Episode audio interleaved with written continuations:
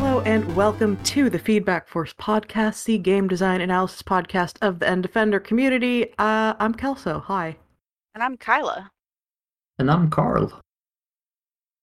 And we did. This has been a two weeks. We're on time this time. What? I think, What? right? Is that, that, never true? happens. That is true. I know.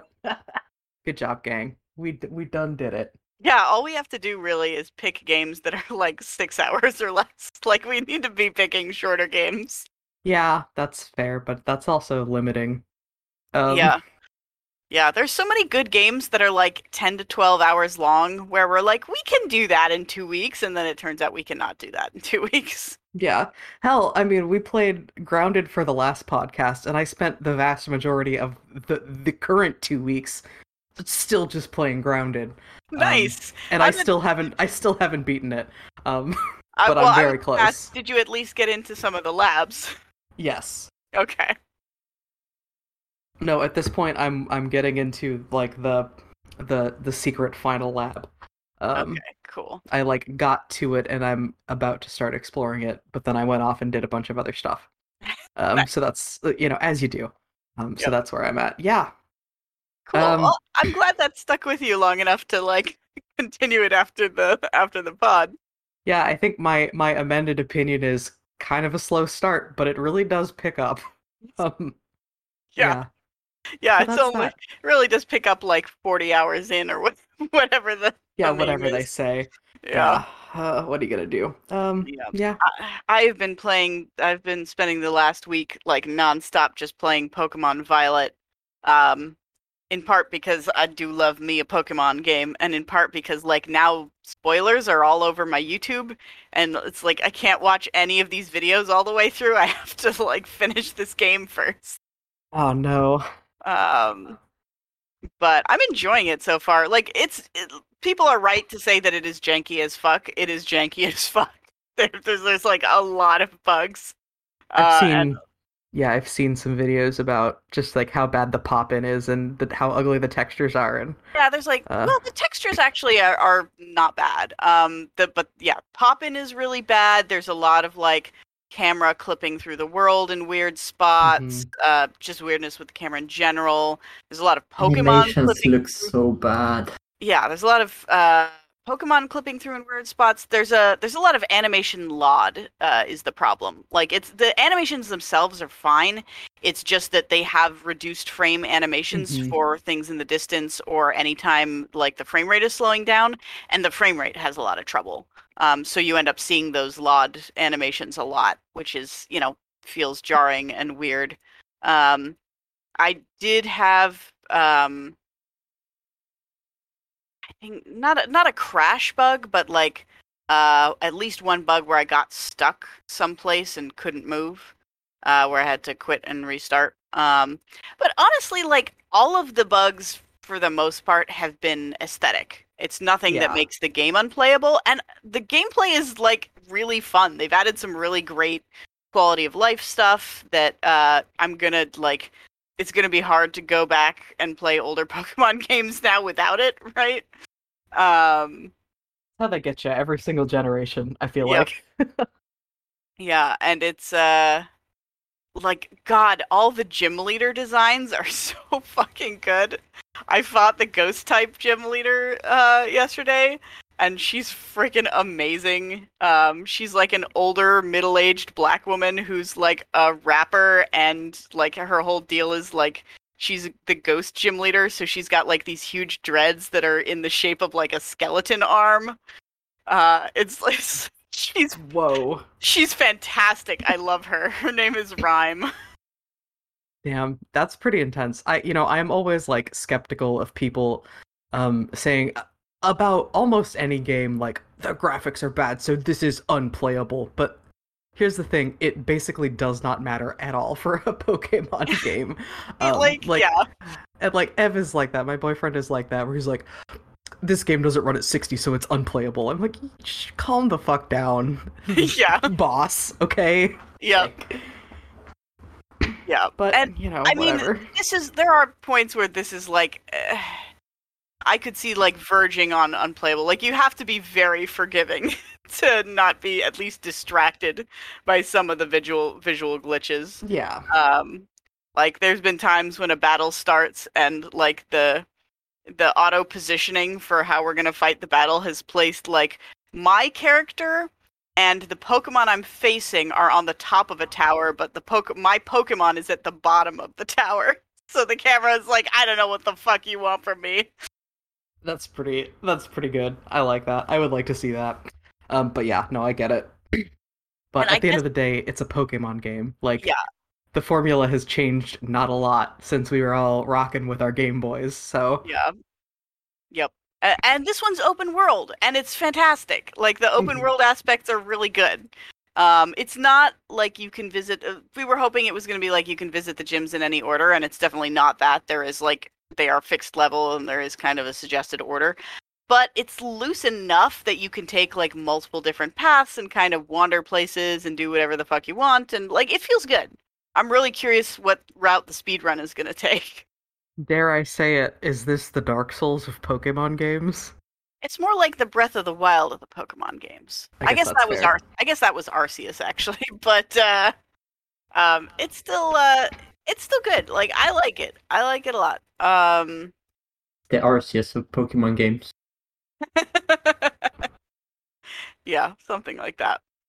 Um, although I do have a, you can get um, because as usual, like the your all your Pokedex and your info and stuff is stored on your Rotom phone, which is like your little cell phone that's inhabited by the Pokemon Rotom. Um, and they let you uh, uh, customize it with different cases that you can buy. But if you have uh, save files from previous Pokemon games, you can get phone cases from those games. So I have the little Arc phone from Legends Arceus as my phone case. Oh, that's cute. I like the idea of like putting a phone case on a Rotom so it's just like you're dressing up your phone. Like it's not just a case, it's you're putting clothes on your phone. You're putting clothes on your Pokemon. That's true. Yeah. Yeah. Exactly. Yeah, no, and uh I mean, we know Rotom likes to inhabit a variety of different uh different Oh yeah, I um, forgot I forgot that that was like the like, whole gimmick of Rotom. whole thing. Yeah. I what would be really funny to me is if they introduced battle forms that match the like non-battle forms they've introduced. Like if they had bicycle Rotom as like a form you could transform it into, or like Look, I wouldn't- Rotom. I wouldn't want to fight a sentient bicycle. Are you kidding me? That's that would be OP. I think that's why they haven't given Bicycle Rotom battle powers. Yeah. Rather fight the bicycle than random small critters. Well, you can do both. Why not both? God, some of the new Pokemon introduced in this gen um are are really good and they're the naming game. Whoever like is in charge of doing the names and the like name puns for this gen is on point. There are some really good names. Like we already knew about uh, you know, Lechonk and Smoliv um and Fidough. Uh, there's a little Pokemon called Tandemaus, which is uh, which is two mice, and then it evolves into Maushold, which is four mice. Oh my gosh, that's amazing. I need to look Um, at these. Yeah, I need to look these Pokemon up. Oh my god, I uh, I, little- I I love Maushold. Yeah. Maushold is great. Um, there's a and it evolves without telling you. It just quietly evolves in the background. No. two two little mice just show up, and all of a sudden it's four mice. Or in a rare cases, three mice. Sometimes it will only be three mice. Oh my uh, gosh. there's a little there's a little like round spider stuck in a uh, in a ball of yarn called Tarountula. Sorry, I'm just, I'm still just looking at Tandemaus and Maushold. Oh so man. good, right? Oh man. I It's- like it. It, the design in a way is just incredibly dumb because it's just like two of the same thing together and then four of the same thing together. But like so is, you know, Magneton and Dugtrio. Um so I'm cool with it. Yeah. Yeah, there's nothing wrong with that. So many of so many of Pokemon like there is already the precedent of Pokemon that's like it's the same but now there's just more of them. Yeah. Oh, I like that one of them's wearing a little shirt and one of them's wearing little pants. No. Okay. Okay. Yeah. Right. no, I don't want to get too distracted. Maushold is great. Um, but yeah, Maushold and Tandemaus are very good. Uh, yeah, if they uh, if you level them up through like experience share, which is uh, always on by default in newer generations, Mhm. then they just they don't they don't tell you that they're evolving. They just quietly do it. that's great. By the way, we are a family of four mice now. See, that would trip me up because I also generally, as a general rule, don't nickname my Pokemon. So I'd be like, wait, what? What? Where is my Tandemaus? Oh, Yeah. it's different now. Yeah, I had that moment because I was because I had it in my party because I was trying to level it up. And I'm like, you know, leveling it up, leveling it up, and I'm like, okay, like, you know, how what level is this guy at now? Like how much further do I have to go? And then I looked at it and it was a different Pokemon and I'm like, when did you level up? What happened? So good. Um, there are a lot of uh, of new Pokemon um, that level up in like interesting and weird ways in the new one. There's like three different ones that uh, evolve by you have to have them out walking with you a certain amount. There's a Pokemon called Bramblin, which is a little tumbleweed. Oh, Bramblin is very cute and has a great name. nice. Um, and it's it's weird. It's like a little tumbleweed with just two ghostly eyes in the center. Is this like a a cousin of Tangela or something? I don't know. They do. They are doing a thing that I kind of like hate because I think they look so dumb. Um, which is like they're they're playing for a couple Pokemon. They're playing the convergent evolution angle, where it's the idea of like these look very similar to pre-existing Pokemon, but they're un- completely unrelated. Um, So So- is, so that's different from like how they have you know like the Alola form or yeah, whatever. exactly. Yeah. So Okay. um, because like uh, one of them is they have a a thing that looks like Diglett, but Diglett is also in this game and is just normal Diglett. Um, but there's also Wiglett, which is like a a white uh, bendy Diglett that's supposed to look like um, like one of those garden eels. Um, if you've ever seen the where there's like a field of tiny eels in the sand and they stick out Oh. like little like yeah, little those grass. guys. Um, It evolves into a buggy trio. it evolves into a Wugtrio, which is the stupidest thing. I hate it so much. Oh yeah, that's not the best. That's not the best at all. like it's almost so bad it's like funny good, but like it's because like at least Wiglett as a name makes sense because like oh it's like a Diglett but it's wiggly. But like what the fuck is a Wugtrio? Well, I guess what the fuck is a Wario or a Waluigi? I So There's also I they did a they did a version of uh, Tentacool that like is a mushroom and walks on on its little tentacle feet, and it's called uh, Toedscool. Uh, and I'll evolves take into, that. Yeah, it evolves into Toedscruel, which Toedscruel actually looks pretty cool. Um, but like that one's kind of eye rolling too. Toedscool looks really dumb. It's like it's funny, but I think it's like real bad. Um, but I don't know. Everybody has very different opinions on uh on Pokemon. There's the that old adage of like every Pokemon is someone's favorite Pokemon. Um, and that's like largely true, I think. So the designs that I think are bad, like other people embrace and love, and like I've I've heard I've seen people on YouTube who, who like absolutely hate Tandemaus, and I'm like, how can you hate Tandemaus? It's two tiny mice, and then it becomes four tiny mice. How do I, I- I'm not gonna question. How do like the mice breed, or i like is the Pokemon like several entities, or is it one entity that's several things? Um, unclear.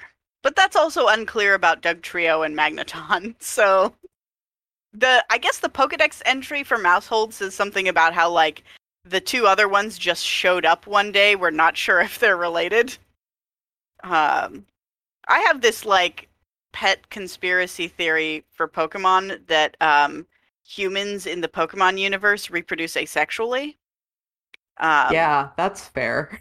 because they don't they have no idea like what sex is when or at least they have no idea where pokemon eggs come from. They're like we just left two pokemon or like alone for a while and then an egg happened and we don't understand where it came from.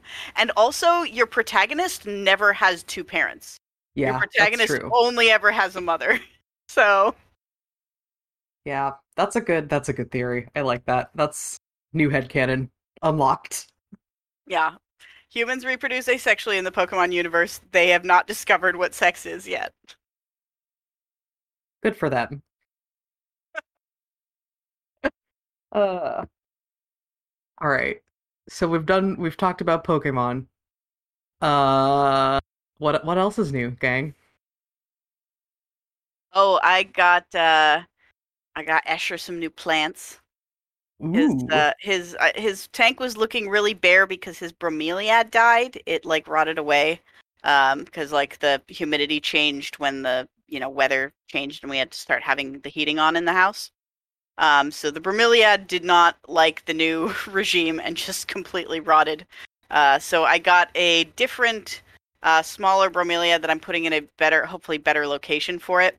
And I got a big uh aglaonema which is like a Chinese evergreen and it's super bushy and it's like green and white variegated leaves and uh we'll see how Azure likes it. So far he's been he seemed a little wary about it, but I got to give him time to like explore and stuff, so but now it's very like bushy and jungly in there, so Well, that's good. Yeah. Sounds like a good good hangout for little man. Yeah, he needs spaces to like hide and curl up. So Well, Garth Yeah. is sitting on on his desk bed right now, licking his butthole. Thank you, Garth. like cats do. I guess Yeah. it was Garth is also still alive. yeah, he's still alive. Yep. Um I guess it was also Thanksgiving in the past couple weeks. How was your Thanksgiving? Um, It was so good. What do the Swedes do for Thanksgiving, Carl? Nothing. cool. Um, so because um because of Garth's medical misadventures, um, we got him back. Uh, for anyone who didn't hear the story on Twitter, uh, Garth on Monday threw up and there was blood in it, and we're like, "Oh no, this is bad." So we took him to the evet. Um, and they're like, "Well, he seems like he's acting fine. Give him some anti-nausea meds. If he throws up again, bring him back." So he almost cleared the 24-hour mark, and he did throw up again. So we brought him back, and then he had to be hospitalized overnight um, for a lot of money. Um, and they they did X-rays and they did an ultrasound, and he's fine. I am pretty sure um, that he just ate something that scratched up his throat, Mhm. and then like you know because he was ingesting the blood that made him tummy troubles and he Oh, threw yeah. up. Um, but he had to. Um, he had he ha- he has his little belly shaved oh no. from the ultrasound. It's I love it. I'm obsessed with it. It's so like velvety and soft. I can't stop touching it. I love it so much. Um anyway, we got him back late Wednesday night, so we were going to go over to the boyfriend's parents, but we ended up not doing that so that we could, you know, monitor, keep an eye on Garth. Um so I ran out like early in the morning on Thanksgiving and just like got like a turkey breast and some ham because Ev is more of a ham person, and I was like, I'm just gonna do my own little Thanksgiving, and it ended up being really good. So no Hey. regrets, no regrets. We drank cider all day, and um, I cooked, and we watched stand up and um and a couple movies. So it was a good, yeah, it was a good day. That sounds like a good Thanksgiving. Nice. Yeah. I learned how to make ham. Oh yeah. Um, uh, we caught a boar in a trap, so What? we had like a Ooh. had like a pig to butcher, and that was new to me. Okay. I mean, I've everything I've heard about boar is that they are like incredibly dangerous, especially when injured. So, do you have a trap that like you have to deal with an injured boar, or do you just like it's a trap that kills it and you you come in when it's over? Um, th- it, this trap is uh, just it just traps it, and then you call the local hunter, I see. which lives like it's our our parents' neighbor, so like Okay. Do you have someone else handle that. Yeah. Who knows what they're doing? Yeah, all right. How was it? Um pretty good. Yeah, Thanks. imagine. I've never had like wild boar, but I've heard it's pretty good. I mean, depending on like what it's been eating, obviously, but I mean, it tastes like pig. that's fair. Uh, Yeah. Can't go can't go wrong with that. Oof. But yeah, no, I mean I've heard that like freshly butchered meat is like very good, but uh I wouldn't know. That's true. Nice. Well, I, I wish you the best of luck on all of your pigly adventures, Carl. That's uh that's intense. I don't know, something about like eating boar feels like very rugged to me. like more so than like other animals, I guess. Like it's like eating bear. It's like this is an animal that like if it caught you alone, like you would not fare well. It's a cool animal. Yeah. Well, yeah, but I mean, so is a lot of like I don't know. I wouldn't I wouldn't fuck with like an elk, and I definitely would not ever fuck with a moose. Yeah, Um, that's fair. But they're not going to be like intentionally seeking you out for your for bodily harm. Where I feel like a boar kind of is. A boar's boars- not gonna do that. A boar's No, they're so shy. I know, but they got like those big tusks and they're very dangerous. So I've heard. I've heard that like, you know, as but then so are like moose. Moose are inc- also incredibly dangerous. Um Also, probably wouldn't fuck with a deer, but deer are like smaller, so it, it gives the impression of like I could probably take it, even though I know that's like absolutely one hundred percent not true. Um, deer are also so flighty, like they startle at like the smallest thing. So yeah. uh, I think it's just I just, just like- re- grew up with deer around that I'd like take them less seriously. Yeah, I just remember um we uh, my parents had to be really careful with the dogs because one of our dogs is really dumb and would like try to challenge the deer and the the the bucks um were like squaring up to the dog one day and they're like, "Oh no, no, no." So, Our uh, our little dog when I was growing up would chase deer, and she was a teacup poodle, so she was like two pounds. I Um, guess I, I like- guess this is this is mule deer. So I don't know if I don't know if whitetails because I'm used to whitetails from like my childhood.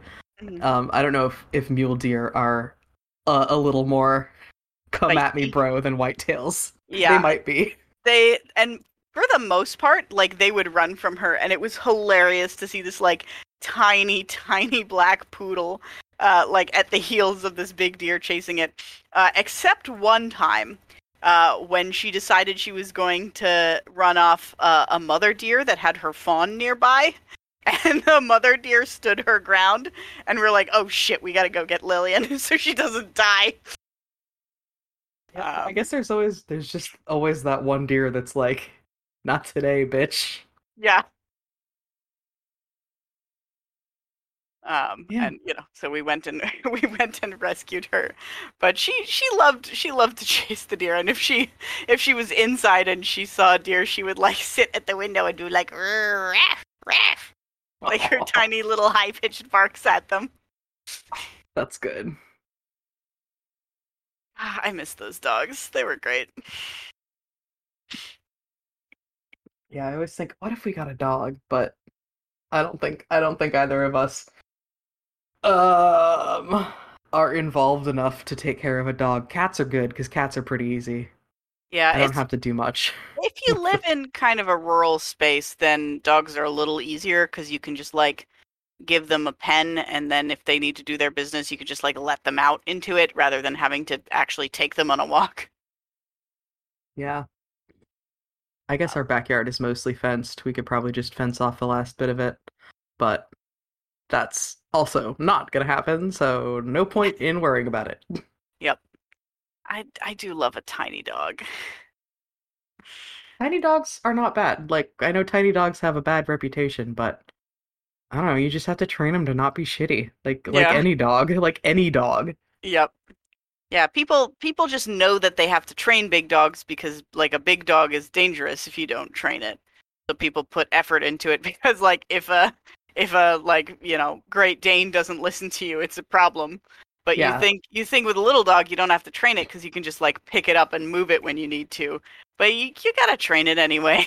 It's Yeah, important. like a little a little dog is not at risk of like dislocating your shoulder if it decides to bolt while it's on leash or something, but Yeah. still. Yeah. Yep. Uh, if I was gonna get any breed of dog, which again I can't because Huck is allergic, but if I was gonna get a dog, I would get a, a Cavalier King Charles Spaniel because they're apparently great lap dogs and they're just they're so cute. They have such a, a little face. I like I like spaniels in general. I, when I was a kid, we had a family friend who had a Brittany Spaniel, and that dog, uh, not like a s- like they're bigger than a King Charles, but Mhm. good dog. She was a good dog. So yeah, I don't know if I could if I got any dog, I don't know what breed I would get. I don't know something about the the Char- King Charles Spaniel face just like just does it for me. I don't know. They're so cute. I guess you know what? No, I do know. I like Pomeranians. We've talked about this. I would Poms get a are great. Pomeranian. I'd get a Pomeranian and name it Missile. Yes. Yeah. I was I was gonna bring up missile if you didn't bring up missile Yep. There's nothing doing get for it. it. from Ghost Um, Trick. Yeah, Missile's is the name of Oh. a, a dog in Ghost Trick. The Pomeranian. Yeah, t- and named after I think the creator's dog. Yeah. Ghost Trick is such a good game. It's too bad that it's never been ported to anything but like iOS. Yeah, it is. A, it is a fantastic game. It really deserves a remake, but uh oh well. yeah. Um, uh, I made uh I my Thanksgiving was like a storm of cooking. Um, because we did Friendsgiving with some friends, and I didn't make everything. I actually only made like half to two thirds of like what we ended up eating. But I I chose to do like the most uh time intensive foods. Yep. Yep. Uh, I know how that is. so I I went uh, like I took the day uh before Thanksgiving off of work and just cooked for like eight and a half hours on that day, and then like did some additional stuff day of. But I made uh let's see, I made baked tofu and mashed potatoes and mushroom gravy and a sweet potato puff and a green bean casserole. And for the green bean casserole, I like uh like I fried the onions myself and I made the mushroom Ooh. soup myself. And God, homemade fried onions, man, that makes a difference. they I were bet. so good. That sounds was- really good. It was really tasty. Yeah, that sounds really good. I'm like, like, I this- could I could eat a whole can of like just the store bought French on like fried onions. Mhm. Um homemade though. Whew. Mm. yeah. Yeah. and it was like that was probably the single most time intensive activity was like slicing and and breading and frying the onions um but it was it was like absolutely worth it they were so good and i was like oh you know i'm gonna put the them in and it's gonna get all like soggy in there or whatever but no super crispy like really great crunch like delicious mushroom soup flavor so good. I am I am very pleased with that recipe despite it being so time intensive. Nice. Yeah, you you gotta have that like one the one showstopper that you regret committing to every year, but it's worth it. Yep. And we so every everyone else also made um there was a mac and cheese, there was uh stuffing. um someone brought someone else made like turkey breast cuz I wasn't going to cook the meat. Um and someone brought like vegan um like chicken drumsticks which were really interesting. They have a fake bone in them that's made out of like sugar cane. Huh. That's interesting. um so that was that was kind of cool and uh yeah we just had we had a ton of food there was like two different kinds of rolls and we had martinelli's for drink and i love i love thanksgiving it's my favorite holiday and i in part because i love good food i just love eating things that are really tasty Yeah, Thanksgiving is up there for me. Thanksgiving is like it's a lot better when you don't have to cook for like a huge amount of people.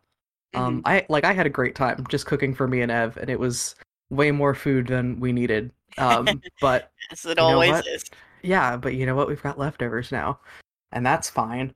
Um, yeah, when when you have to cook for a bunch of people, like when you have to scale up your recipes, that's what it's like. Oh God. But Yeah, I I should have cut the green bean recipe uh, in half because it like we ended up having so much left over, but it's fine. Yeah, yeah. What are you gonna do?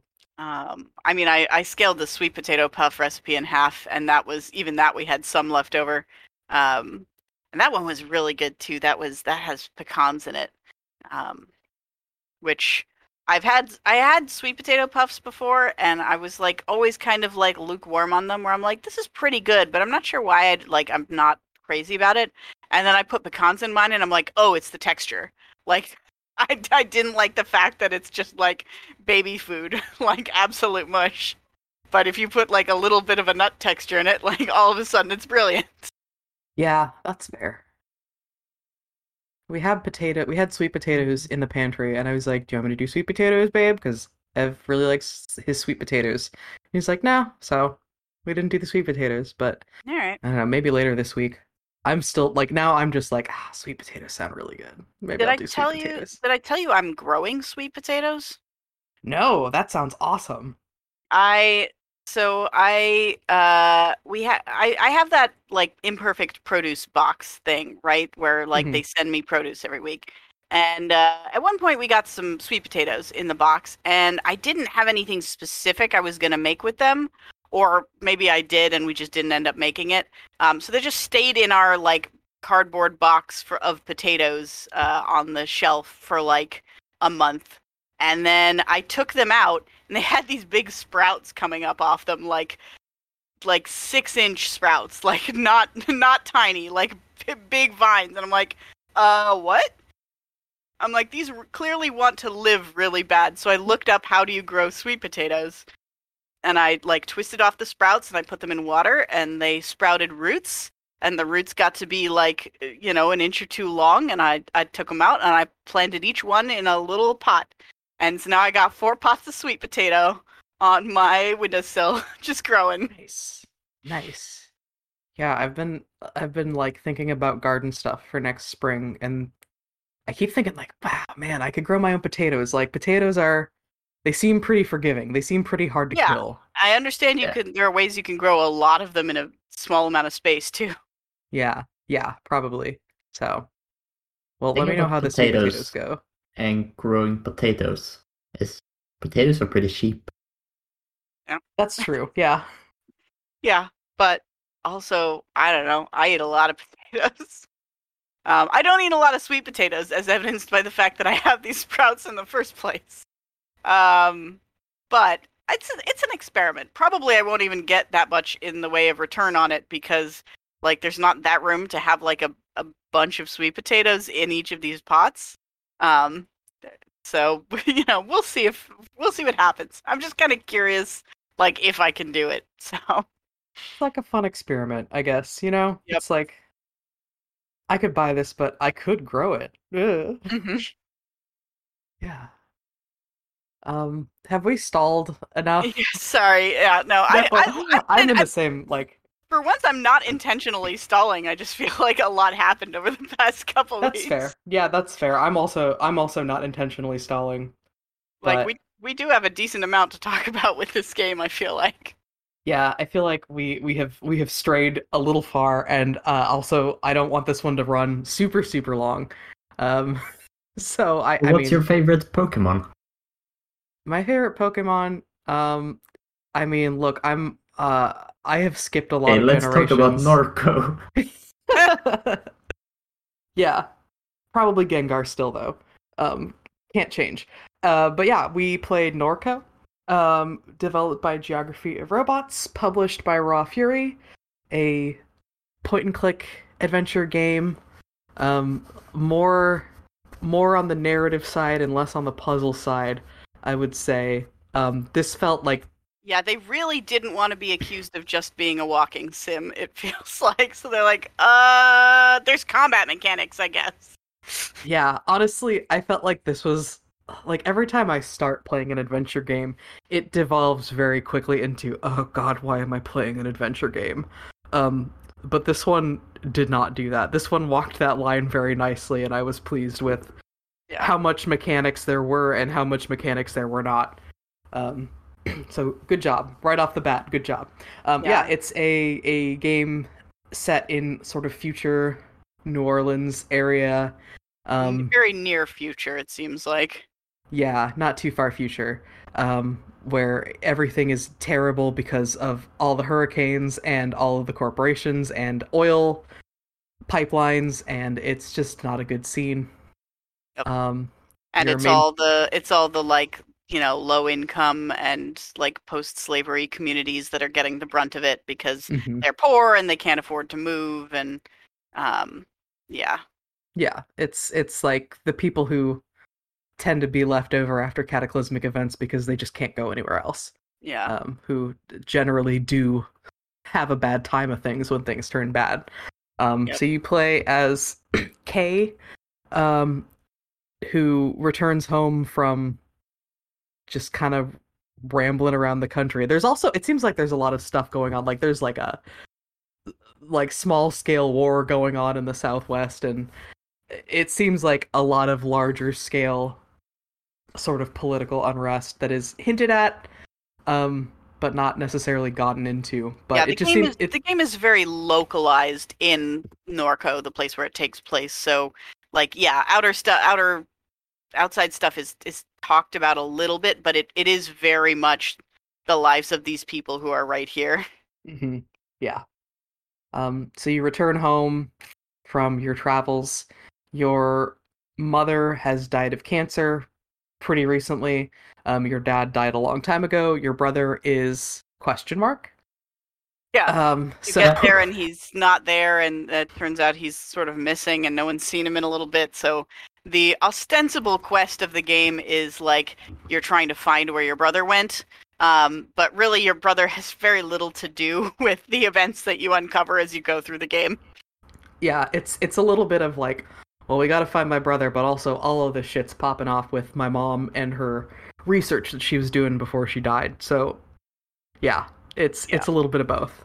yeah so the mom's name is catherine and the game is somewhat split between playing as as kay and then occasionally these flashbacks where you play as catherine um, and catherine discovered something in out in the swamps out in the bayous um, that was like a sphere of light and nobody knows like if it's uh like is it technological? Is it alien? Is it like religious? Like what nobody knows what this thing is but everybody wants it.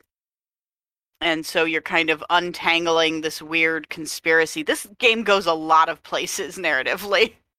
And yeah, uh I, I will say this game did not go in the directions I was expecting it to go in, um, in in a pretty lovely way. So Yeah, it's There's that. very it's very magical realism. So if you like kind of magical realism and like slightly bleak or slightly noir like tones, then I would recommend like turn the podcast off so we don't you don't spoil and like go play it and come back.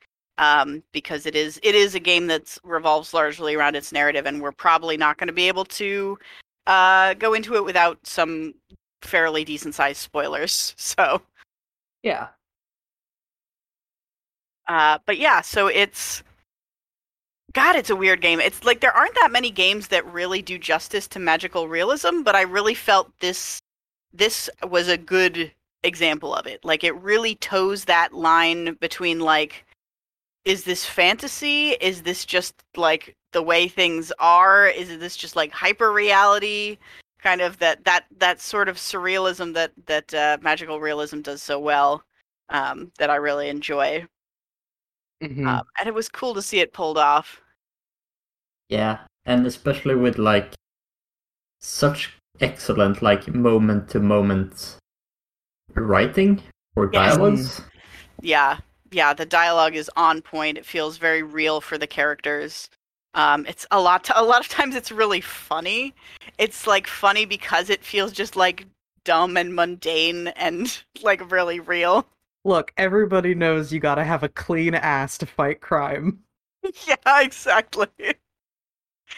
and the characters normally like I don't like stories where you don't feel like there's a character that you can kind of like relate to and root for.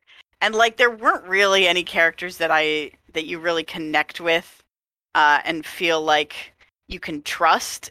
Um but there were like there were also characters that weren't just like I don't know. Sometimes in stories there can be characters that are just like cruel and mean for no fucking reason. And this didn't feel like that either. This just felt like a bunch of people living their lives. Like a lot of them are kind of cynical as heck, but Mm. you know, they don't mean you any harm. They're just there. Yeah, and it's and interestingly, you know, you brought up the idea of trusting the characters, and like the one character who ends up being the most trustworthy also is the one who betrays you in the biggest way, yeah. but then is so remorseful about it in the end. Um, that that whole so we're talking about this is we're getting into spoilers now. Yeah. Um, very early towards the beginning of the game, um, after you return home, you find your family's kind of, I don't know, domestic robot who Yeah. was an escaped factory worker robot who, like, you know, your mom took in and I guess sort of. I don't think she really reprogrammed the robot. Um, No, the robot's name is her up. Million. Yeah. Yeah, and Million, I guess, has enough, uh, a robust enough AI that she had, you know, a personality and wants and desires. Um, so Million just kind of becomes your family's live-in robot friend, servant, Yep. whatever. Um, so Million is along for the ride for a pretty big part of it, but then it turns out that she's also spying on your mom and Yeah. ends up attacking you and then later and then even later like apologizes in such a just Yeah, desperately remorseful way um about like, how you know the you know, this is what being an AI is like. Sometimes you like it's like enter a red room of rage and you can't get out and yeah it was that was a very i don't know it was a like hard to be betrayed by your cool robot friend and then hard to see and how Million was how- very cool. yeah and then hard to see how hard she took it um Yeah. you know having basically tried to kill you who you know she had more or less been raising it since you were a child um Yep. it's Yeah, it was a that big uh, moment that plot twist took me so off guard. oh yeah I did not expect that at all, and maybe I should have, because like thinking back, they kind of tell you like Yeah. someone they- is gonna someone's gonna betray, betray you, but and they Yeah. even still, Yeah, they even point in in several dialogue um you know sections. They they point directly to it, you know, are you sure you trust that robot? That robot is a St. Clair model. Like what what are you doing hanging out with that St. Clair yeah. robot? And didn't didn't your mother like deactivate Million for like some unknown period of time and Million doesn't really know why? Maybe I don't remember. when if you that was first from like come to her, she's like, "Oh, I thought it, you know, like it. I didn't realize it had been that long. I guess I was like deactivated for a while, or or something like that. Maybe I'm maybe I'm misremembering. maybe I uh, don't if that was from the very beginning of the game, I don't remember it because I I played the very beginning of the game like a month and a half ago and then put it down and then and then came back to it to finish it for the podcast. yeah, But only like the first hour or two, so or Yeah. hour maybe. It's uh, like I guess like right off the bat they launch into the magical realism stuff with the the monkey is actually like the first side character that you meet, which is like literally your stuffed monkey, and they just talk about like how it stares at you in reproach for the fact that you left, and then it teaches you how to do the mini games uh, that you'll need for combat. Uh, and then you can add it to your party, and it becomes a thing that can like do combat. But they never describe like what it's doing. The implication seems to be that it is also staring balefully at your enemies because it's just a stuffed monkey. Um, but it has that like magical realism element of like we never fully explain. We just let you take it on the s- surface value as a thing.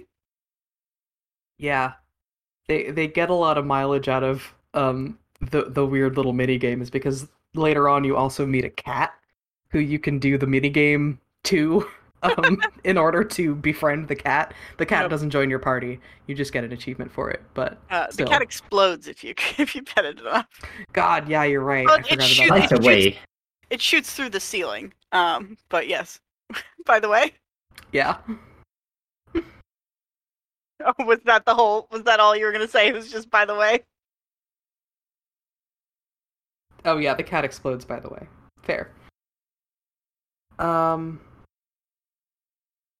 So yeah, I don't. I mean, this is Yeah, like so kind the, of like- a hard game to go through. Yeah, the uh, the thing the thing that was interesting to me uh, was that like as I was playing it, um, I I never felt like I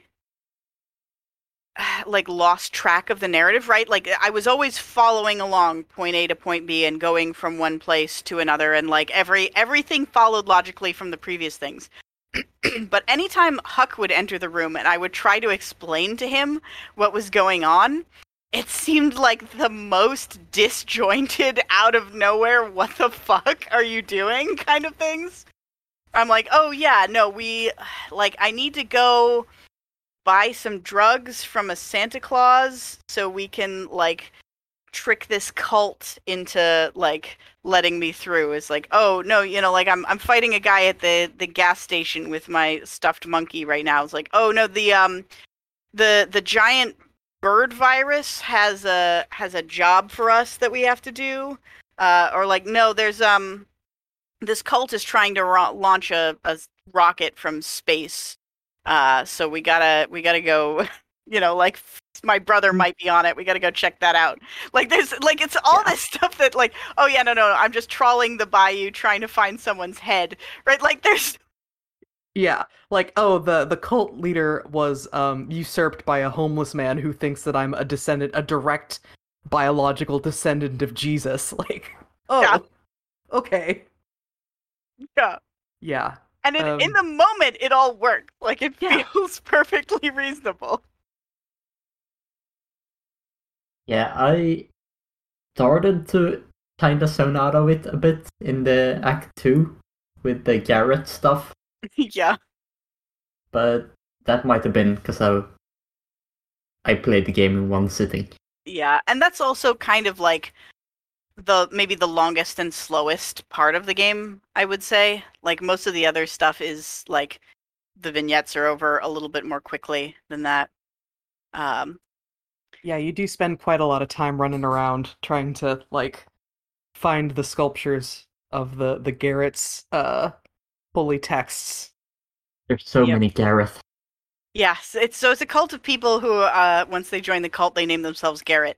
So they're they're called the Garretts. They're all Garretts. They're descendants, uh, not descendants, um, disciples of a guy called uh, Kenner John, um, who is convinced that it's it's like partially like a Christian cult because he believes that they're gonna like talk to angels and like go meet God, but also they're gonna do that via a spaceship that they're building. And also like you can't the reason you can't hear god is because of like 4g signals or whatever right? Like they've got the whole like conspiracy theory nut job stuff on top of it. Yeah, I remember part of the text being like you have to go insane also so that you can receive the message from the angels, hmm which was definitely definitely sounds like some real cult shit.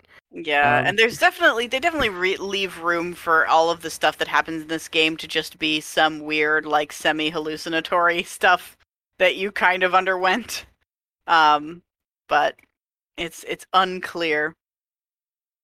And you get sent to the cult by like a giant uh viral ai that is was created from uh, a head drive which is like where you you know store your memories in a digital format.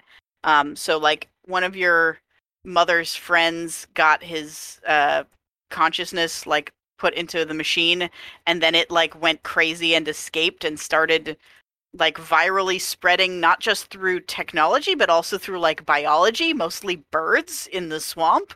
Yeah, um, that was a that was a pretty wild revelation. yeah and so you get these there's like a, a whole bunch of these like weird melty bird monsters that, that are in the game that are like really freaky Yeah, and um, so in in the flashback segments where you're playing as Catherine, um, she's, you know, desperate to, um, make some money and try to, you know, wipe out some of her debts so that she's not leaving her children to pay all of her debts. So she takes on these jobs from a Her medical debts, we should say, from her Yes. cancer, yes, from living right next to the oil refinery, because like a bunch of people in town get cancer because they're living right next to an oil refinery. yeah, a oil refinery, and then like all of the other like chemical stuff that they do, Yep. um, plastics, etc. Um, so she takes on jobs from this app, which I think was called what was it called? Quack. Uh, well, Quack Coin is like the the Super duck. yeah, Super Duck is I think just that the, Yeah. the AI in the app. Um, Right, and you so you do these jobs. It's like go to this place, meet this person, um, you know, go to the the uh abandoned like what was it, paper products factory to Yeah. have your orientation, get debriefed here. Like it's all Eagle go to Stationery place- or something.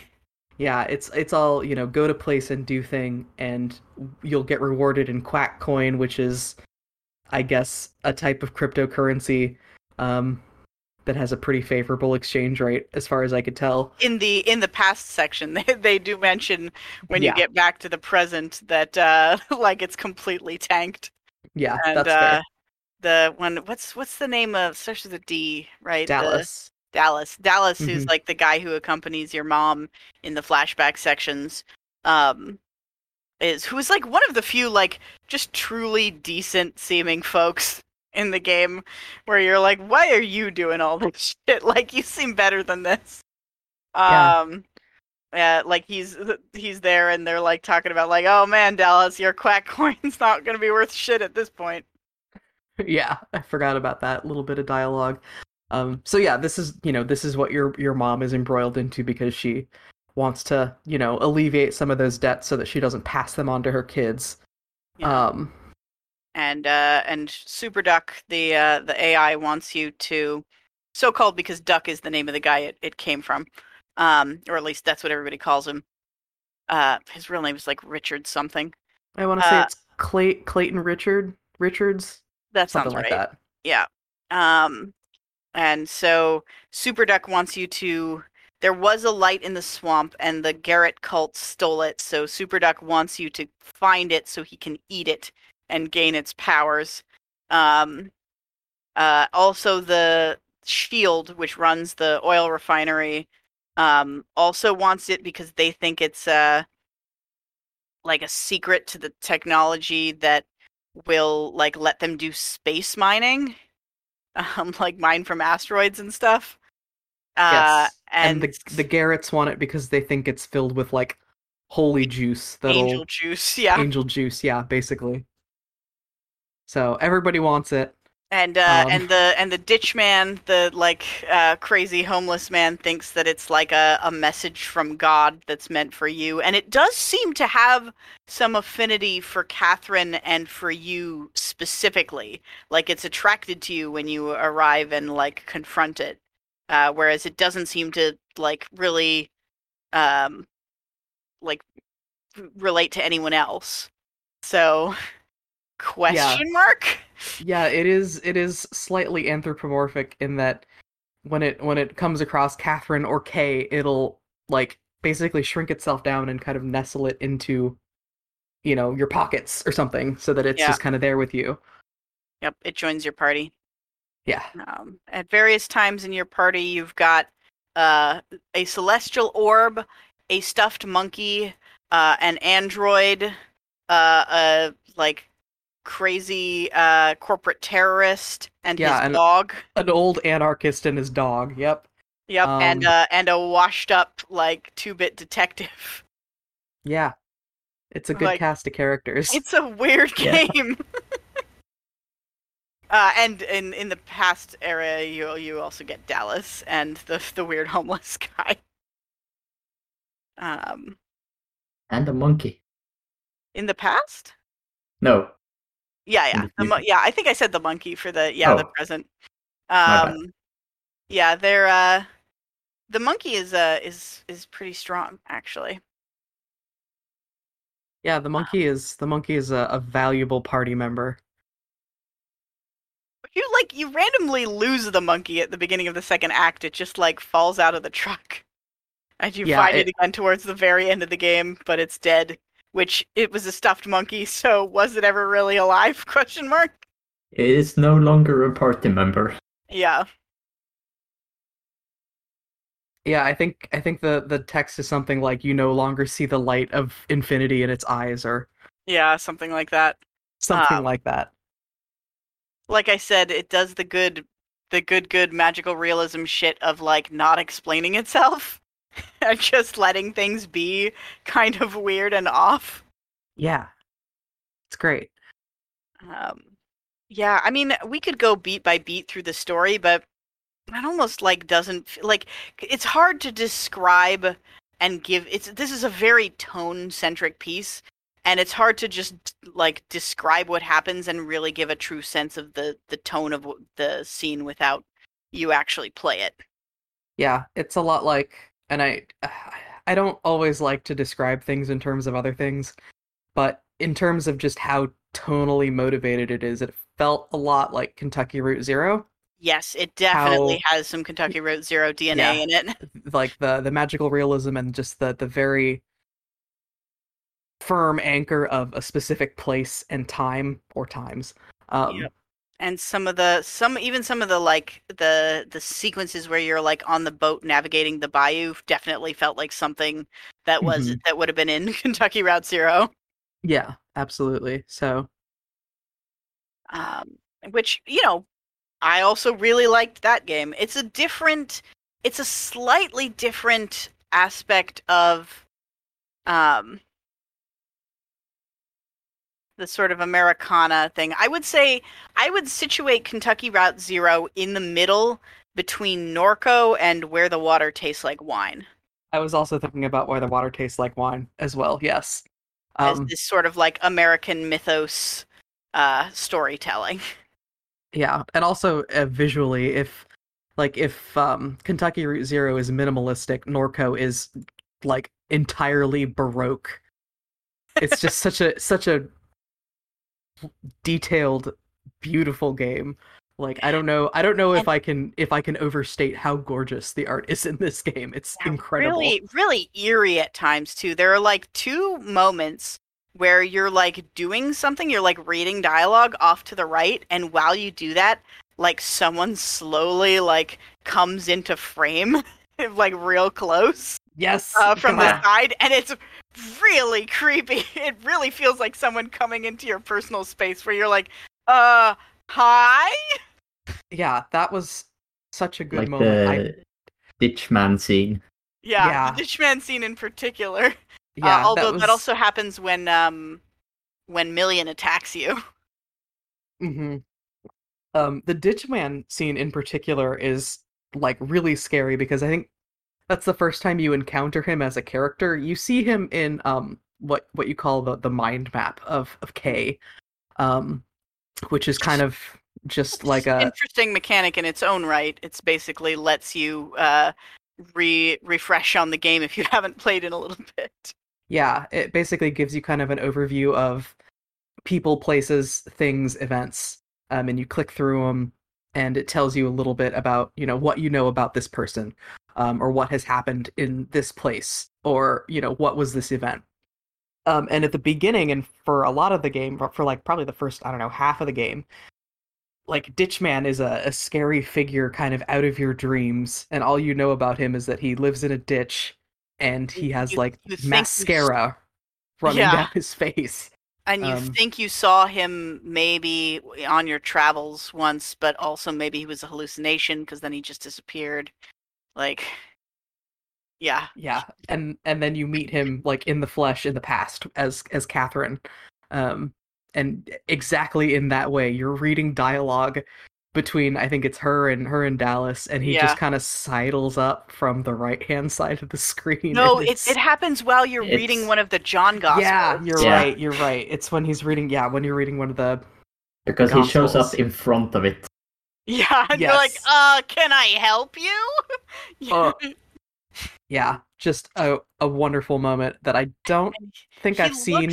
he looks eerie as fuck because he's like smiling really broadly because he's very happy you're there because he thinks you're the descendant of Jesus and he's like way too close and he looks kind of fucked up and it's like it's really unsettling. Yeah, and they do a lot. Um, they with him in particular, but I guess also with when he kind of takes over the Garretts because he hates he hates Kenner John so much. Yeah. He just like he literally spends uh, most of the time you're with him talking about how he's going to rip Kenner John's head off, and surprise, he does. Um, Yeah. But uh, like later on in the game, he has like glued like plastic rhinestones to his face, and all the other um, Garretts who follow him have done that. So it's just it, it's it looks so bizarre and sci-fi. Um, Yeah. And then it's like, nope, they just glued shit to their faces. Like, what is going on with these people? But also, it looks so cool. Yeah, Um, there's there's a great scene with the with the cult where you like when you finally meet Kenner John, where he's like trying to talk in this like big sermon type thing about how everybody's gonna like, you know, go to space and understand the divine or whatever, and the Garrets are like, like, can we talk about like our uniforms? Like, how come you get to wear a cool robe? And like we have to wear these stupid blue shirts. Like I thought we were gonna get to wear armor. Like could we wear cool like Templar armor? And Kenner John's like, guys, we have more important shit to talk about. And then later on in the game, they are all running around in Yeah. like plastic Halloween store Templar Yeah. armor. Yeah, it's it's and yet like part of the faction so they're, they're like funny and pathetic, but also part of the faction like brought snipers and like are shooting at the other part of the faction and it's like Jesus. This is Yeah. some uh, some real shit going down here. yeah, it's it it's uh, incredible how it manages to be kind of tonally all over the place because yeah, the the garrets are a bunch of doofuses. Um, but then there's this this splinter faction of Garretts who literally assassinates another one with a sniper positioned on a roof. And like you see that you watch that happen. Um, you you know you go back to the guy who's been shot and you're like rifling through his pockets as he's Yeah. bleeding out and the game is like why are you why are you rifling through his pockets i don't know because i have to um, Um, yeah Yeah, no, and I, I should say, like, when you say it's tonally all over the place, not in the sense that like it's uh disjointed or feels like it contradicts anything, just Oh, that yeah. it, it it pulls off a lot of tones simultaneously. yeah i guess i i guess i got distracted and i didn't finish that thought but that was basically where i was going is that it it it, it holds it all together really well Yeah, it can swing wildly from like actually quite funny to like a little bit uh, you know, distressing to um you know, like eerie to actually like beautiful like at the drop of a hat. like but they all work in concert together very well. hmm yeah Um, and the game, like I, I said towards the beginning, like the game tries very hard to not be a walking simulator. Like there's a lot of little mini games and mechanics. Uh, there's like the two different combat mechanics. There's like a boating mechanic where you ride ride around a bayou. Um, there's a like an AR mechanic where you have a phone that you have to hold up to stuff and like move around. Um, they they try and give you little things to do um, so that you know to justify it being an interactive experience and not just a novel. yeah there's also a, a, a handful of your standard use item with other item Yeah, Um, and there's some some keypad codes that you need to kind of glean through the text. They're always really well highlighted, especially the key code text or the key code numbers. Um, but it's you know it's it doesn't quite do the work for you. Like it puts it in front of your face, but you have to put you have to put it together. yeah. I don't um, think there was there was one puzzle that I didn't figure out, and it was an optional one at the end. So, um, Which one was that? Which I guess segue into the endings. Uh, there's three possible endings. One of them, like the I guess potentially best ending question mark, um, is one that you get if you solve this puzzle, which I didn't. Oh, I think I know Uh, what puzzle you're talking about. Where there's there's a guy in a um, Bruce is his name, I Mhm. think. Um, there's a there's a guy with uh, in like a, a metal shipping crate who's like doing some tech stuff and you have to distract him and lure him out of the crate and it's unclear at the point when you have to do it it's unclear why you want to do it. Um, like it's clear that you can interact with him um, but i was unable to figure out like how to do that in a productive way. Um, and then later on if you have gotten him out of the crate then like an important thing doesn't happen at the end of the game. Hmm um, Yeah, I managed to do that one kind of by accident. Not entirely Yeah, by same. accident, but yeah. what uh, what sound bite do you have to play for him So the Um, oh No, ahead, go ahead. Okay, sure. Uh, so near the like mall where the Garrets are, there's like a small house which has like someone in the garage, and you can just sneak in. The first and he- sculpture I think is in the front yard, so you do go to the house, if I remember Oh, yeah. correctly. Yeah, you do. Um, mhm.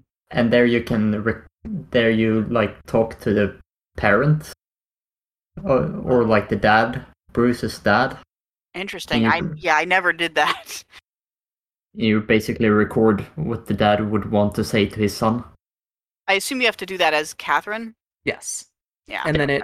I guess you get Catherine's phone later on in the future. Yeah. Um, but yeah, so you have to record. It, there's there's a whole segment in the mall in the past as Catherine, where you're basically trying to convince one of the Garrets to like let you into a guarded room, and you do that by installing a voice recorder app on your phone and recording the things that the people are saying around you basically like breaking the tenets of the religion or talking shit about this one guard in particular Mm-hmm. um and i recorded that one because i was like oh obviously this guard is going to be bruce. Um and that's how i get him to leave. Um but that ends up not that ends up not being the case. The guard that you're trying to get rid of is not bruce. Um but if you leave that bit of dialogue for bruce on your phone then in the future with kay um you can play it for bruce at that time when he's in the shipping container kind of monitoring the spaceship. Mhm. and he And then he does leave. Yeah and the dad when you talk to him he pretty much tells you that you should record him yeah, he does he does that sounds like it sounds like it's a pretty clear trigger i just never ran into that character or talked to that the character of the dad i guess i didn't realize you could go to the to the other part of the house Yeah, it's Um, just it's the front yard and it doesn't even do like a screen transition. It just like has dialogue or has text saying, you know, you go into the garage, there's a man Oh, watching. TV. So, yeah. I see, I see. Um yeah. So when you get so the like the finale of the game is that you climb the the many levels of the amateur spaceship built by the cult. Um and on each level in a way that does not quite make sense spatially, you fight uh one of the factions that has appeared in the game. Um and like when you get to the top the uh, detective says that like oh yeah you were just like flailing around hitting the walls and stuff. I tried to tell you to stop but um so you know maybe all of this is a hallucination. Um and then you get to the you get to the uh control room of the rocket. And this all happens after you've like ingested the something from the uh the ball of light. So it's possible you're just hallucinating at this point. Um but the uh in the top control room there is the ditch man um who has your mother's corpse uh on a on a throne and then your brother tied up on another throne like next to her and then there's a space for you in the third one um Yeah, you do er, earlier on in the game you go to the the mausoleum and you find that your mom's body has been stolen. She's been like exhumed from the mausoleum and uh there's a note that's like, "Don't worry, she's in good hands. You'll you'll all be together soon." Like that's not ominous. Um so you find out then at the end that uh, it was Ditchman the whole time. Yeah, and your options are to either um like sit down on the throne and get launched into space question mark possibly just blown up it's unclear um or to go to the balcony of the spaceship and jump off into the swamp and save yourself, which you can do alone if you have not distracted Bruce. If you have distracted Bruce, then uh, Ditchman goes to check on what's wrong, why the rocket isn't launching, and you can take your mom's body and your brother, and you can all jump off the rocket together. hmm Um, but all of them are just like you do the thing and then it like fades to black and there's a text description of what happens, which is very abrupt.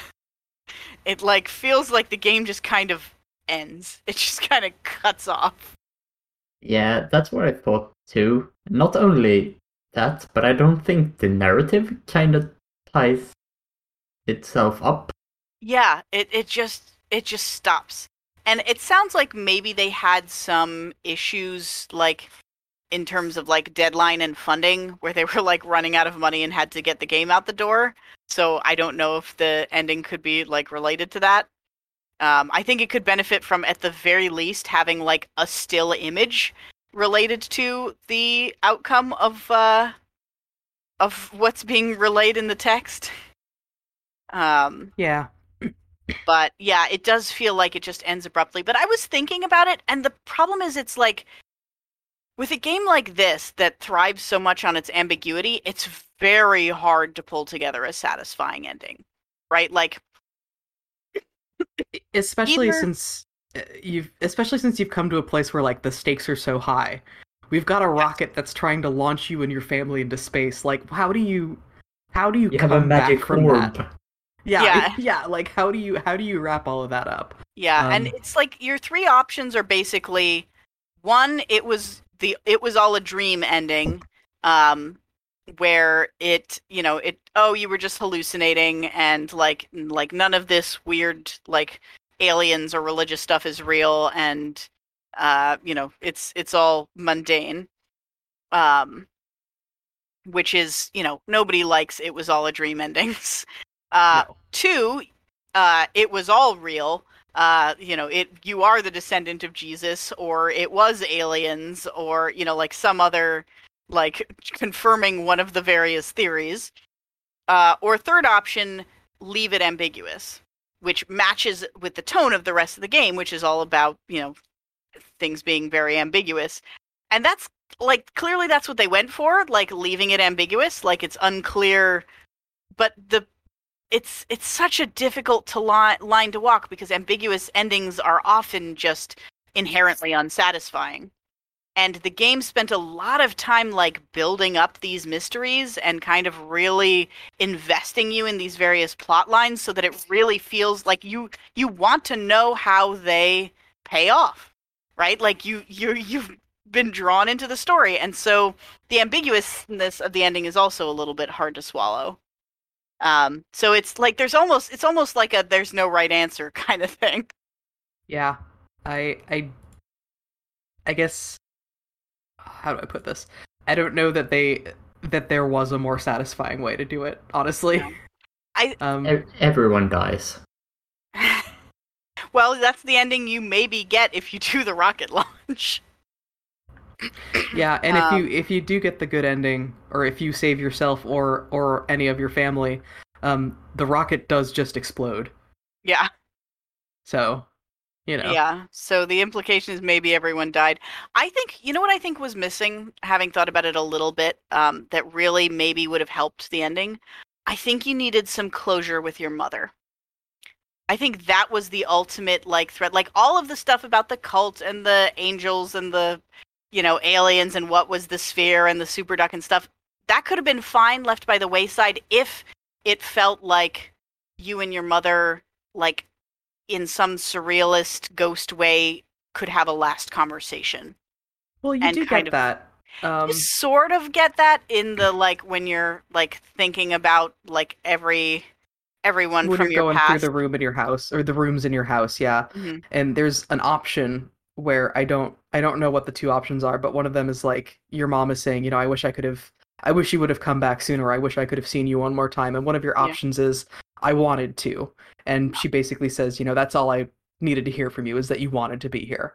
Yeah. Um, I think, but it, the problem is like that's buried in a last words with everybody sort of sequence, and it happens Yeah. before the ending.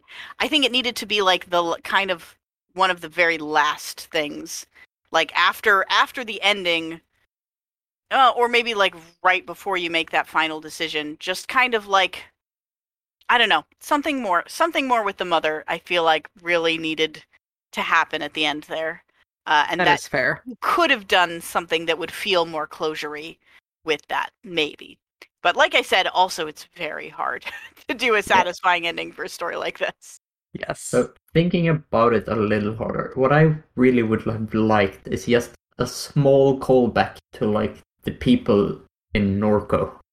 Yeah. That you like talk to in the beginning. Or like through the game. Yeah. Because basically from the start of Act Three, nothing you've done before matters. Except the tape recorder stuff. But yeah. yeah, I guess that's true. Yeah. But yeah, no, I know what you mean. It is very like sort of self-contained. Um And, And there's like a lot of cool characters that's pretty much not in the game, really. Yeah.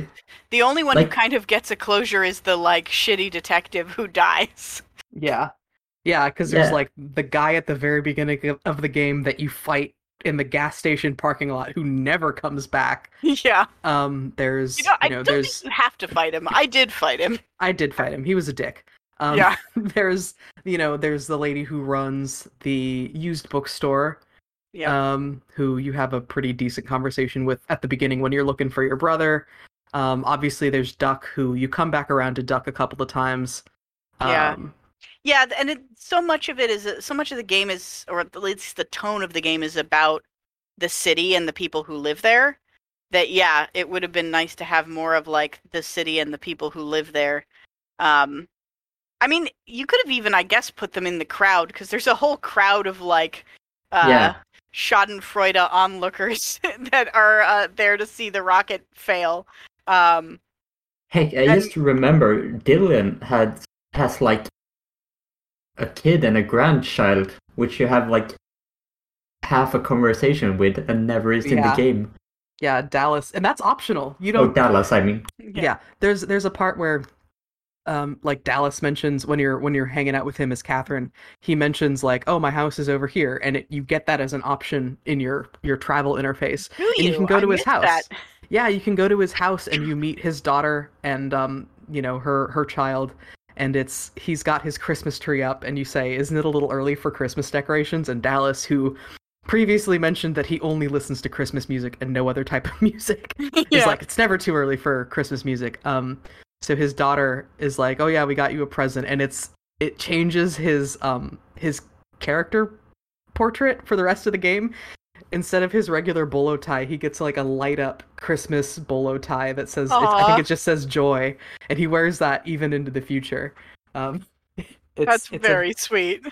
yeah, it's it is a cute little moment. Um, just again, I'm sorry I missed that. I guess I just like didn't notice the spot on the map. Yeah, um, and it, it it is like you said before. Like Dallas is kind of the only person who's like mostly wholesome in the whole game. Um, so it is it is good to see that. I don't know. He just has this nice little moment with his family. Um, yeah, that was a, a good little aside. Yeah. Yeah, Dallas and and I guess the uh the like childhood friend of yours in the bookstore that you talk to. She seems pretty Mm-hmm. cool. She you don't get nearly as much time with her, but she gets pissed at Yeah. you for exploding the cat. Uh, Yeah. uh yeah, it's it's a wild ride of a game. yeah. um, I, I mean, I'm- honestly, based on based on this, like, I don't know. This is a studio I'm going to be following very closely. I think for forever. yeah. Um, I wanna I wanna see what they come out with next. And honestly, I was looking it up earlier just to make sure that this game came out in 2022. Honestly, this might be my game of the year for this year. yeah.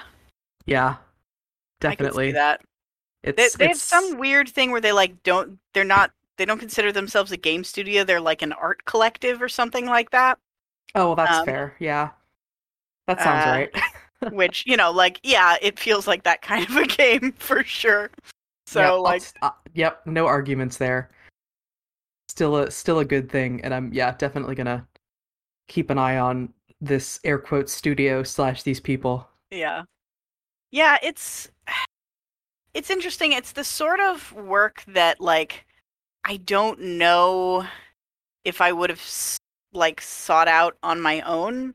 Um, because normally I just I really don't like things that have like a really bleak tone, and there's a lot of bleakness in Mhm. this, right? Like the just the whole Norco as a town is like it's just a you know people living in like the worst fucking conditions and just um there was there's like a thing that Blue says towards the end in the the sequence which is your dad um the sequence where you're like having a hallucinatory conversation with everybody where he says something about like the scariest thing being like that that life is only only gets worse and worse and then people never believe that it was any different or could be any different or could be any better or something like that. Um and i'm like woof like that that really sums up the just kind of like bleak hopelessness of the tone of this. And like i normally try to avoid that kind of shit because i feel like you get so much of that from the real world. I don't seek it out in my fiction. But That's fair. like this, Yeah. this I can, you know, I feel like this gets a pass from me because it does so many other interesting things with its tone and its narrative, and uh, you know, it really does feel like one of those things that they would make you read in high school a little bit, right? Um, yeah, where it's a little bit of like, you know, this is tough going, but it's like very, you know, there's some really important and and good like good learning things in here for about literature if you can get through it, kind of kind of thing you would be told to read. yeah. Except this isn't this isn't like as bone churningly dry as a lot of Yeah. a lot of high school reading is. Yeah, all those, you know, some of it is is only feels that way because you're forced to read it and actually isn't in retrospect. That's Like, I true. was- I think I was- I think Yeah. I, I hated Hundred Years of Solitude when I read it um, because I was forced to read it for high school. I don't know if I would feel the same way if I read it again now. Yeah, that's fair. I guess my favorite like high school core books were ones that I read in high school but was not assigned to read. I just read them Yeah. on my own. Um so Yeah. yeah. Yeah, that's fair. Um, Um, but, but yeah, I definitely think tonally of things like um, Infinite Jest, which also does a lot of weird things where like some of it's really bleak and some of it's really funny and some of it's really complicated and like it's a bunch of different tones but they're all you know trying to create some specific whole um which it's funny because a, a friend of mine like absolutely adores this game and infinite jest is his favorite book so you know, I've never actually read Infinite Jest just because it's such a tome. Um Uh, honestly, neither have I. We we got it as like a book on tape, and I got through like uh, the first I don't know two hours of the book on tape or something like that, and I'm like, this is too much for me. like I, it's yeah. I under, like I see what people see in it. It's not for me. I wish I wish I could do I wish I could do audiobooks, but I just can't. I have to be it's like the same thing where um I if I have the option of like watching anime in Japanese with subtitles or watching it dubbed, um Ev will watch dubbed. I always prefer the subtitles, not because I'm like an elitist about it, but because if I am watching something with subtitles, I am forced to pay attention to it. Yeah, Um, and I cannot do audiobooks because I just I my brain just drifts away from it super well, easy. it sounds like Infinite Jest is actually better consumed physically, or at least more more towards the author's intent consumed physically, because a large portion of it is footnotes. oh, we're um, into some House of Leaves shit, baby. Yeah. And like Yeah. wandering through like excessive dense footnotes that lead to other footnotes that so it's like, you know, maybe that's a thing that's better done physically. I don't know. Yeah. Like I said, it was a little much for me. So I gave up on it. But uh, like I, I get Yeah. it. I get why people like it and why people think it's cool. It's just uh it's also why I'm like probably not going to play Disco Elysium. Yeah, I, I, I feel I feel increasingly that way about just big games, big pieces of media, where it's like, I But could yep. Such I a- could It's commit. such a commitment. Yeah, I could Yeah. commit myself to this one big thing, or I could, you know, be less committed to several smaller things. Like what it, I don't know what's going to give me the biggest amount of enjoyment, but knowing my ADD brain, I will Mhm. probably have a better time connecting to several small things. Yeah. Um, And for what yeah. it's worth, I think people who liked Disco Elysium would probably adore this game as well. I feel like from what I've seen of Disco Elysium, they have some pretty similar vibes in some ways. Um, Yeah.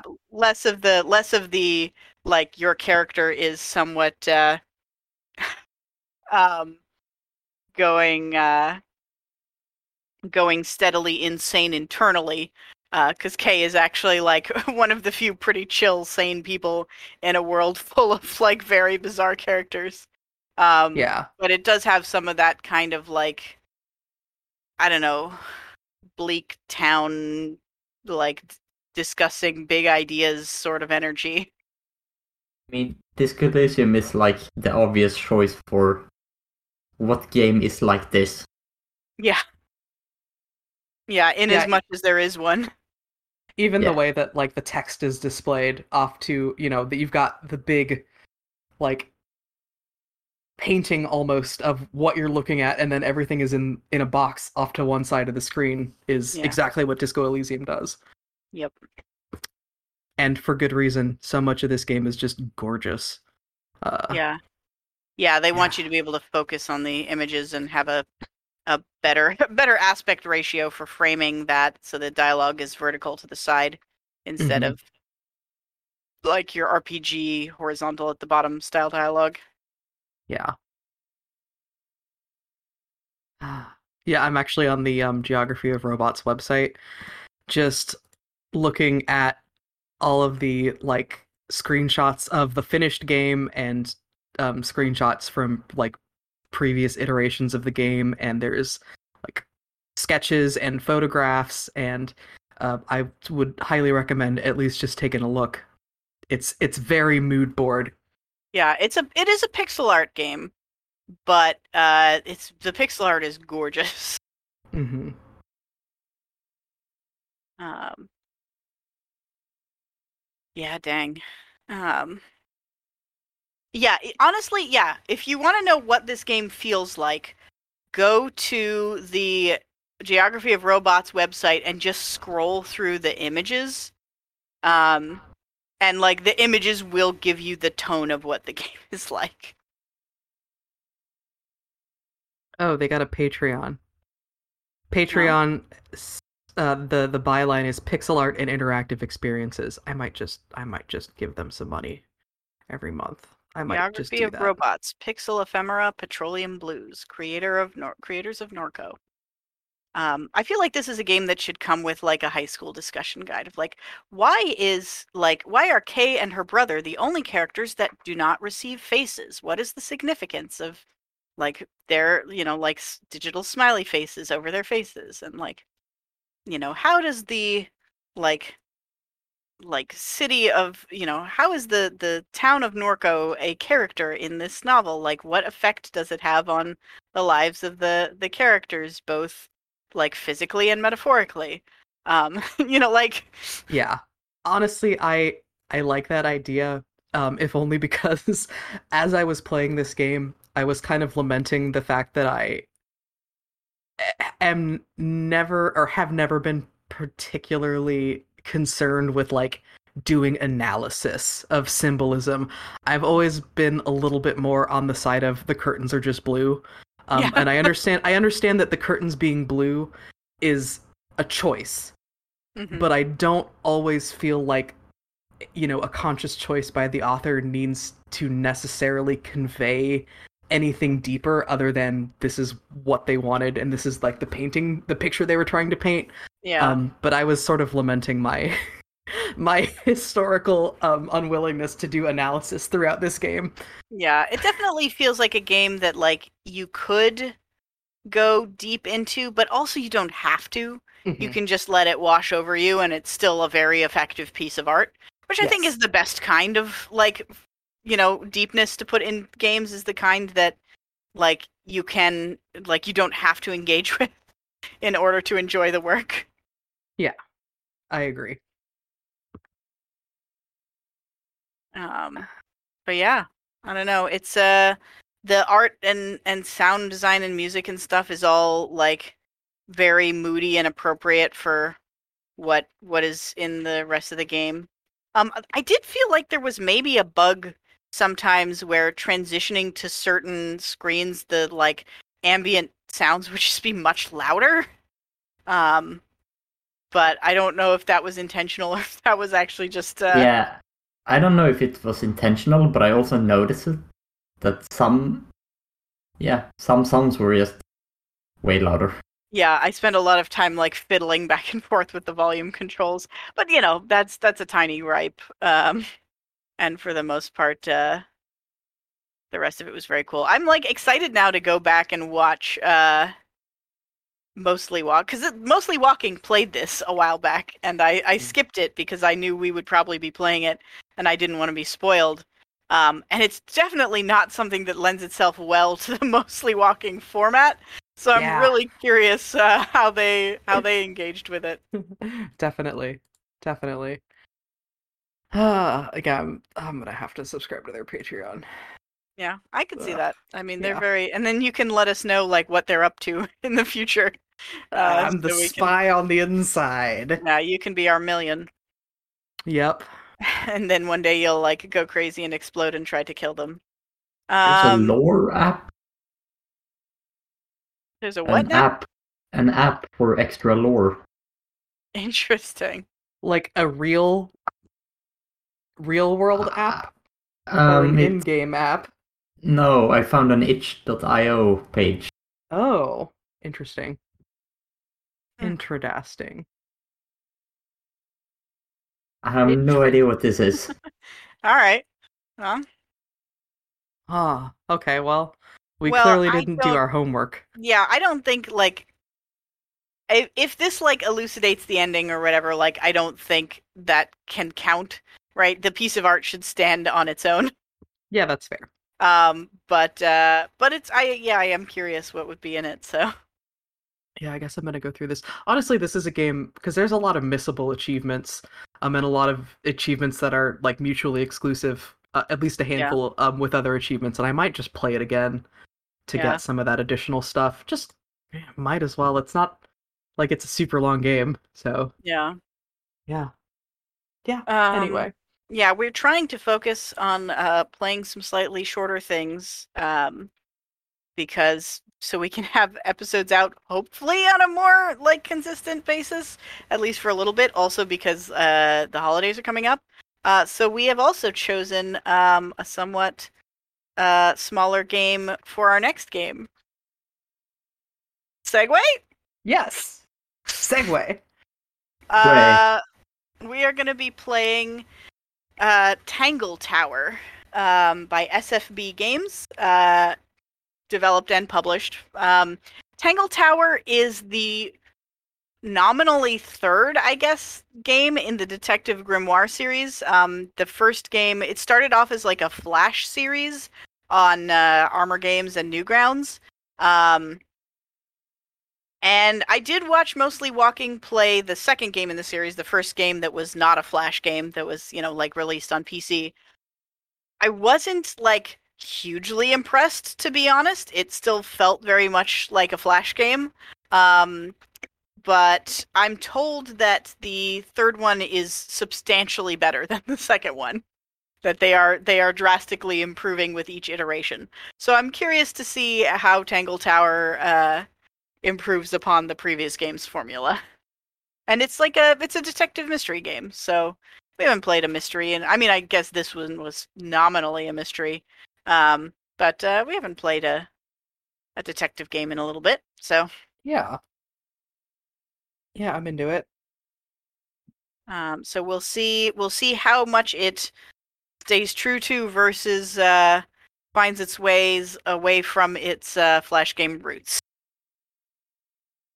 Yeah, I would be interested to see um, what the Flash game actually looks like. I'll probably maybe at least dip into some of the mostly walking on this one. Yeah. Um, just for just for context. Yeah. Context is good to have. Um, but yeah, so that's gonna be in two weeks. Fingers crossed. Yeah. Um, because then we're getting like dangerously close to the holidays. Yeah, I was gonna say the Uh, holiday season is ramping up, so we'll see if we can manage it in two weeks. Hopefully, we can. It's supposed to only be like a, you know, three to five hours kind of thing. So Yeah, I think. Look, famous last words. I'm pretty confident in myself, in my ability to get this game done. yeah, um, over the next two weeks, but we will see. Yep. Um, yeah. In the meantime, you can check us out on Twitter um, at Feedback Force, assuming Twitter continues to exist. yeah, Um, you can also find me on Twitter uh, at at Kelso Time Bomb for pictures of the cat, um, just completely zooted out of his brain on sedatives when we got him back from the vet, fun. um, and also maybe some pictures of his bald little tummy. So there's I that. wanna- I do want to see those. Um, do we have uh, like we have a SoundCloud page where all of our uh, where all of our stuff gets posted. Do we have a link to the Discord on the SoundCloud page? Um, because I want people to be able to find this if uh, Yeah, that's true. And I have been hesitant to put um put links to the Discord on SoundCloud because I don't know, I feel like SoundCloud has a lot of bots and Hmm, spam, fair. especially in like comments. Um, but that's something I might I might do yeah, if- anyway. if, Twitter if Twitter implodes, that's find us on SoundCloud. Yeah, definitely. Um, and also uh, iTunes and Spotify for Yep. podcast episodes as well. Yep. And uh yeah, there's there's I wish there was a better way to like to f- discover discords. Like discords are far, hard to find. Um Anyway, uh if you want to follow me on Twitter uh while it lasts, I am uh at Kyla underscore go. Um I post all my pictures of geckos on uh Instagram, so you can find me there, Kyla Gorman Fury. Uh, and you can also check out my game, Wintermoor Tactics Club, um, which is available on Xbox, PlayStation, Switch, and PC. And it's a good game, and you should play it. You should. And I'm Carl. You can find me on Twitter at Skug3. Nice. And that's a wrap. That is a wrap. Yeah, we'll be back in a couple weeks, probably, most likely. Knock on wood. And until then, uh, we will see you next time. Thank you for listening. Yeah. Bye bye. Bye. Bye.